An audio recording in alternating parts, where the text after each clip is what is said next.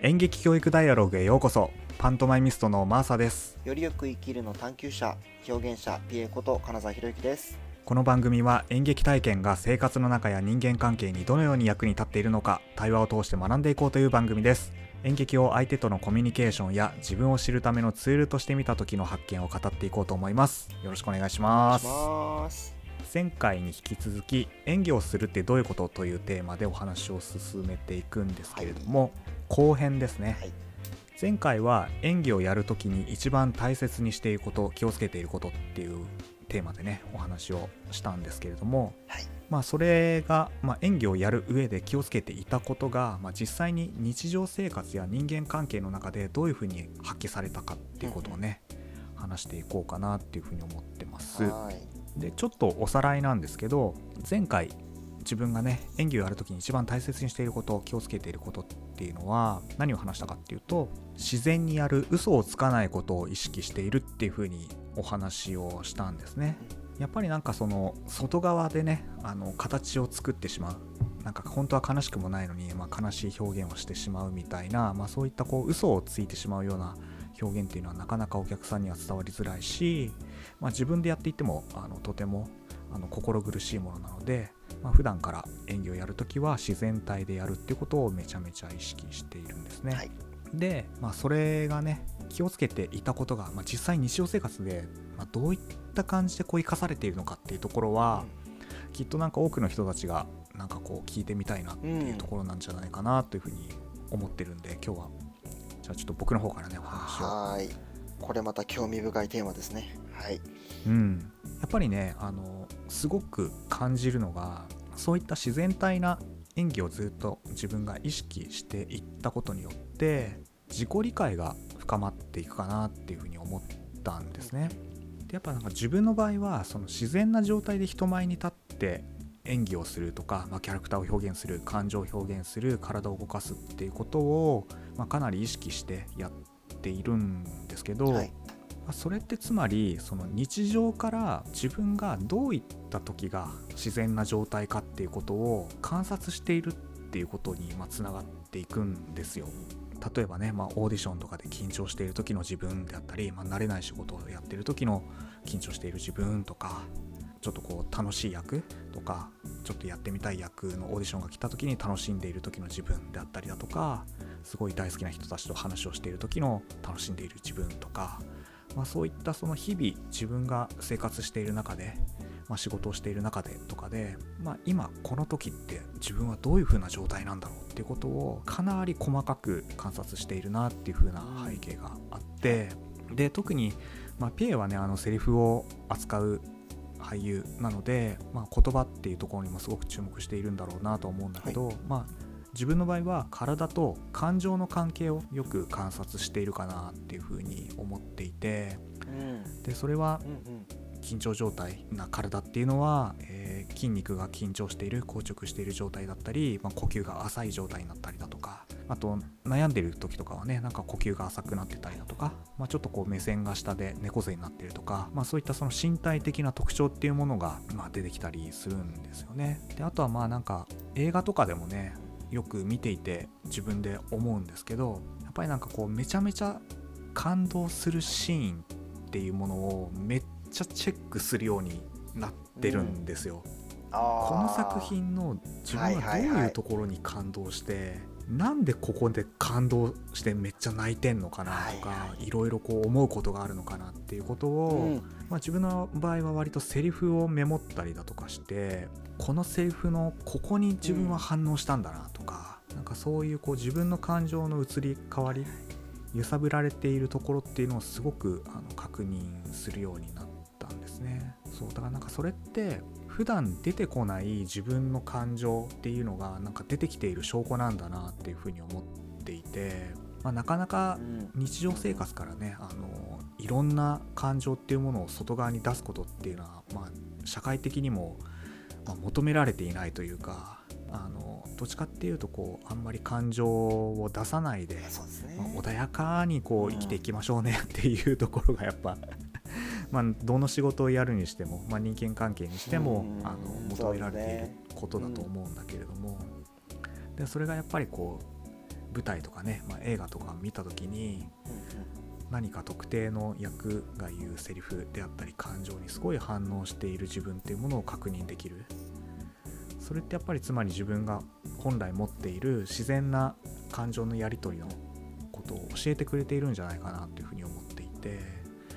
それはあの日頃からねチェックしていたりしますね。いやーすごいあのー僕もそれまなんなら僕それそれ言おうかなと思ってたぐらい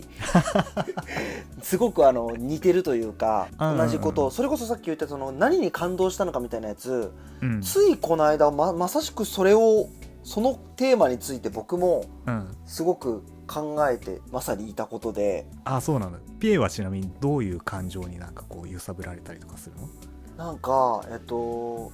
僕はそれをなんかこうグッとくるみたいな表現ではいはい。こう捉えたというかうん。なんですけど僕はだから例えばお芝居とか見てる時だとうん。ジャンルとかっていうよりはこの人とこの人の関係だからこういうやり取りになったんだなとかみたいなうん。関係性みたいなものが何かこうちらつくとこの2人のこの関係性の妙だから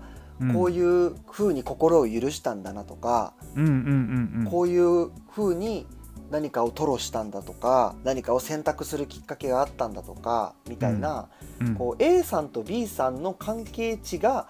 何かを動かすみたいな。うんうんことが垣間見えるとうん。すごくこうグッてくる。なんか家族ものとかだからすごくそれがあの弱いというかうんうん。あの割と動くところが多いんですけどはいはいはいはい。なんかやっぱこう人生一期一会でこうその関係があったから自分はこういう風になったんだなみたいなうん。ことってお芝居に限らずですけどうん。すごくあるなと思っててうんそれこそだから前編のねところでもちょっとあの話にも上がりましたけどそこに何かこうセリフっぽさとかうん。何か明らかに見てる側の見せ方を気にしてるなみたいなことうん。があると一気に冷めちゃうところがあって。あるね。なんか僕はどっちこれあくまで僕の好みですけど僕はなんか、あのお芝居とかはマジックミラーでたまたまその目の前でのやり取りをうん。うんこうマジックミラー越しに覗いちゃってるみたいな。人の人生をなんか覗き見してる感覚にうん。なんか錯覚するぐらいの方が感動できるというか。これ結構また難しいところだけどお客さんにもちろん演者としてやる場合はうん。お客さんにどう見えてるかって無視しちゃいけないことなんだけどうん。お客でいる時はむしろなんなら無視してくれというかうんうん。見せ方なんか気にしないで目の前の相手にもう100%コミットしてくれってこう思っちゃうところがすごくあってうん。本当にただその瞬間に立ち会えたっていうことがこう結果的にこうこっちがそれに対して影響を受けて感情が湧くってことが起きるなってすごく思う感じがありますね。なるほどなうんその前編ではねそのピエはその演技をやる上で一番大切にしていることはその相手役であったり、まあ、お客さんとかのその背景っていうものをすごく想像して、まあ、そういったところをなんか気にしてお芝居しているみたいなことを話していたじゃない？そうですね。なんかそこを意識したことによって、まあ、どういったものがなんか生活の中でこう役に立ったとか見えてきたっていうところってなんかありそう？そうですね。なんかいろいろあるんですけど、なうん。日常その例えばお芝居する上でねあのさっきマーサさんが言ったような常に自分を日常の中で俯瞰しながらで気づけたこともたくさんもちろんあるんですよ。んで僕割とその体を使うこととかも結構するから、うん。あの体の動かし方もそうだしなんか日本だとあんまないですけど自分の体っていうものももうなんか宇宙みたいなもんじゃないですか。体の中って。うんだから関節と関節の間だけだって内省していくとそこに感情が生まれたりするし、うん。とかなんか自分の体の中みたいなことも掘っていくと気づきっていっぱいあるんですけど、うん。なんかお芝居僕はする中でこうなんだろ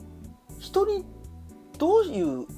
どういう意識を持ってたら人に届くだろうみたいなうん。届け方みたいなことうんうんそれって本当に別にお芝居じゃなくても日常こうやり取りしてる中での言葉の選び方だったりとか、こう声色とかイントネーションとかもそうだしなんかこう聞いてる人と自分っていうのがいる中で自分はこういうことを伝えたいからここの部分に語気が強くなるなみたいなこととかも、うん。結構お芝居をしていくでお客さんがいるっていう状況とかうん環境に身を置くことで、うん。すごくその相手にはどう見えてるんだろうとか、うん。より相手にどう伝えたら伝わってるのかなみたいなことうん。を考えるようになったというか、まあそれはお客さんだったら相手役だったら両方そうですけどさっきの前編で言った時は自分が演じる上ででしたけど、うんうん受け取ってる側のことをにも思いを馳せるようになった、ああなるほどね。っていうのはうんうんはい、相手にはどう見えてるかみたいなことをうんすごく考えるようになったなーってちょっと聞きながら思ってましたね。確かに。そうなんだよね。なんか自分が演技をするっていうことで、まあ、自分をよく観察したりだとか相手の出方相手のセリフの言い方相手の感情に対してよく観察してそれを受け取って自分で発信するんだけど発信したと同時にこの言い方、まあ、さっきピエが言うその語気の強さとか言葉の選び方が相手にどういう風に伝わるんだろうかっていうことも想像しながら喋ってたりとか想像しながら表現するってことだよね、はい。つまりね。ね。そうですそうですそうです。あーわかるわかる。はいはい。だ僕結構その子供を相手にしたりとかすることを演劇の現場とかでもそういう仕事があったりもするんですけど、子供とかそういうのってすごく素直じゃないですか。なんかこうなんとなくで聞いてるのか、本当にこう同じ目線でこう興味を持ってくれてるかとかっていうことに対するセンサーがすごくあったりするうんからなんかあのそういったところでも目線を合わす、その物理的な目線もそうだし、こう意識のところでの目線を合わすというか、みたいなことをなんか子供に限らず大人もそうだし、なんかあ今興味持って聞いてくれてるのかなとか、あ今あんま多分興味ねえのかなとか。そういうこともあのじゃあ興味のある話題に変えてみようとかもそうだし、なんかいろんな形でこう捉えるようになったし、逆説的に意外とそういうことを気にせずにやり取りしてる人も結構日常多いのかなとか。でそれ悩みとしてよくあるあるなパターンじゃん。なんかうん。ね、それこそさね。会社の上司からさなんかすごい、あのこの仕事やれって言って言われたんだけどなんか言い方がムカついてさみたいな感じだったりとかさ。そうですね。ね、うん。その自分のなんか旦那さんからなんかちょっと「お前そのちゃんと掃除しろよ」って言われてなんかすごい「あの言い方何なの?」とかさ。そういうのもね ありますなんかやっぱりそのこういう風に伝えたらきっと相手は怒らないだろうなとかちゃんと伝わるだろうなっていうことを分かってたらもちろんそういう風な言い方にならないからね。そうですよね。なんかやっぱコミュニケーションっていうものが何かを考えるっていうことにすごくその表現を人前でするっていうことが生きてるなってなんかうん思いますね。なるほどな。あのちょっと俺のその側の方で今考えたんだけどね。そのまあはいペイはセリフだからその言葉の感じをイメージして言ってたんだけど、まあ、パントマイムとかそういう身体演技ってなるとどういう風な感じになるのかなと思ったんだけど相手をめっちゃ見て距離感どんぐらいの距離でこう近づいて例えばそこ触るとかなんかこう物を渡す時もなんかこうつっけんどうになんかスピーディーに渡すんじゃなくてもっとゆっくり渡すとか。でそのスピードっていうのも、えっとどういうふうに受け取ってもらいたいかっていうところが念頭にあるからそのスピードにしてるんだなって思ったの。つまり、えっと、すごくあの好意的に受け止めてほしいとかこっち側のコミュニケーションに対して優しく受け止めてほしいっていうふうに思った場合はすごく柔らかい感じで相手になんかやっぱ動きをこう伝えてるんだよね。はいはいでそれがやっぱこうサプライズ的にちょっとびっくりさせてあげようかなとか、まあ、ある種、まあ、演技だけど、まあ、ちょっとこう怒りとしてなんか表現する時っていうのはものすごいこう距離感を縮めてあの素早い動きでやったりだとか、うんうんまあ、そういったところはかなり意識してあのやっているなっていうふうに思ったな。なんか僕もあのノンバーバルでのノンバーバルコミュニケーションっていうメソッドを自分の団体でずっとやってきてて、こう非言語でのコミュニケーションってこう気づけることめちゃくちゃあるなって思うだね、でうん。こう言葉にやっぱり頼ってるからこそあの言い方を、まあ、変えると言葉にあぐらかいてるから、うんうんうん大事にできてないとかっていうことって日常結構あるなとうん思ってて、うん。でもそれを遮断されるその方法が使えないってなると相手はどうかなっていう様子を取ることにすごく日常使わない神経も使ってうん。相手を捉えるうんようになるなっていうのがすごくあって、うん。パントマイムとかってまあそれこそ僕も何回かねあのマーサさんの表現見たりもしてるしうん。なんか日常例えばそのピエロの格好とかしてて風船とかをこう子供にあげたりするみたいなうん。時とかもすごくこう子供の様子を見て相手もこう喋らないからこそどういう様子かなっていうその濃いやり取りが生まれてる感じがあるというかうん。探り合いがすごく一個一段階深くなるみたいなうんうんかイメージというか感覚があるなと思いますね。うん。うんいやそうそうなんだよね。なんかその言葉を使わないことによってめちゃめちゃ想像してくれるじゃない？相手がね、うん。だからすごくあの観察してくれるっていうところはあるよね言葉だとまあそのその言葉の内容を理解すれば言っていることはわかるので、まあ、情報としては伝わるけれども、まあ、それ以外のところをどういうふうに察知するかっていうところも当然働いてはいるけどね。なんかその動きに関してだともうその伝え方が割と一つっていうかそこはなんか割と直球で伝えられることが多くてなんかやっていて反応も面白いし、受け取り方もまあ様々でいいなっていうふうに思うね。なんか受け取ろうのセンサーも一個深くなるじゃないですか、うん言葉がない方が、こう言葉があると結構その受け取ろうっていうことをすごくちゃんとしてない場合に、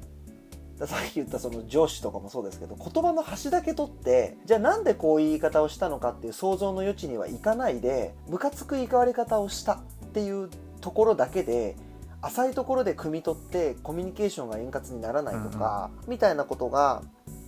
こうちゃんと捉えるしかないから、言葉がない分、その分想像したりとか言葉以上の情報を相手から得ることができたりとか、でなんかこうやってちゃんと相手を取ればこれぐらいいろんな情報があるんだってことが、まあね、あのノンバーバルって1個の、まあ、事例ですけど、別に言葉でもちゃんと捉えようっていう自分の言い方がなんかあれば、いかようにも多分その浅いところで見てねならないと思うんですけど、なんかそこが一個切り口として知れるきっかけにはなるというか確かに。僕はむしろそれを表現で知れたなっていうのはすごくありますあーなるほどね。こう話してみるとやっぱちょっとこう観察というか相手の表現っていうものをなんかものすごく見てるっていうことがあの一つのなんかキーワードとしてなんか出てきたような感じがしたな。そうですね、うん、それをどう受け止めるかっていうところだよね。そうですそうですね。受け取るということに重きを置くっていうことを、まあ、経験上してる機会がやっぱ表現っていうことをやってるから多いってうんうんいうか、うん。気づきがそこからあるのかなって感じはすごく話してても思いましたね。そうだよね。でしかもまあいろんな物語を経験できるからね演劇だとね、まあ、ちょっとありえない話とかもね,、だから自分の中でのその想像力がどんどんこう広がっていって想像力があった上で物事を観察するように心がけているっていうところはなんかありそうだよね。はい。ありがとうございました。はい、前編後編に分けました。演技をするってどういうこととはい。いうテーマでね、お話を進めていきました、うん。ちょっとまた改めてねこのテーマ何度も何度も話ができるようなテーマだと思うので。いやできますよ。今すごくまだこれ氷山の一角な感じすごいするので、また話しましょもうちょっと狭めても話できると思います。うはい。うんじゃあ今日はこの辺りにしときましょう。はい。ありがとうございましたえー最後にですね2つお願いとお知らせがあります。この番組を聞いていいねと思ってくださった方はぜひ SNS でシェアをお願いします。Twitter では「ハッシュタグ演劇教育ダイアログ」と入れて感想も合わせて投稿していただけると大変嬉しいです。リスナーさんと一緒に演劇の価値を広めていくのがこの番組の目的でもありますのでぜひシェアをお願いしたいと思います。2つ目のお知らせは私たちの活動の賛同者や支援をしてくださる方を募集しています。私たちの活動や研究に応援をしたいまたは興味を持ってくださった方は概要欄に記載してあるメールアドレスやメンバーの Twitter アカウントにお気軽にご連絡ください。それでは最後まで聞いてくださってありがとうございました。それではまた次回お会いしましょう。パーソナリティはマーサとピエで。お届けしました。ありがとうございました。ありがとうございました。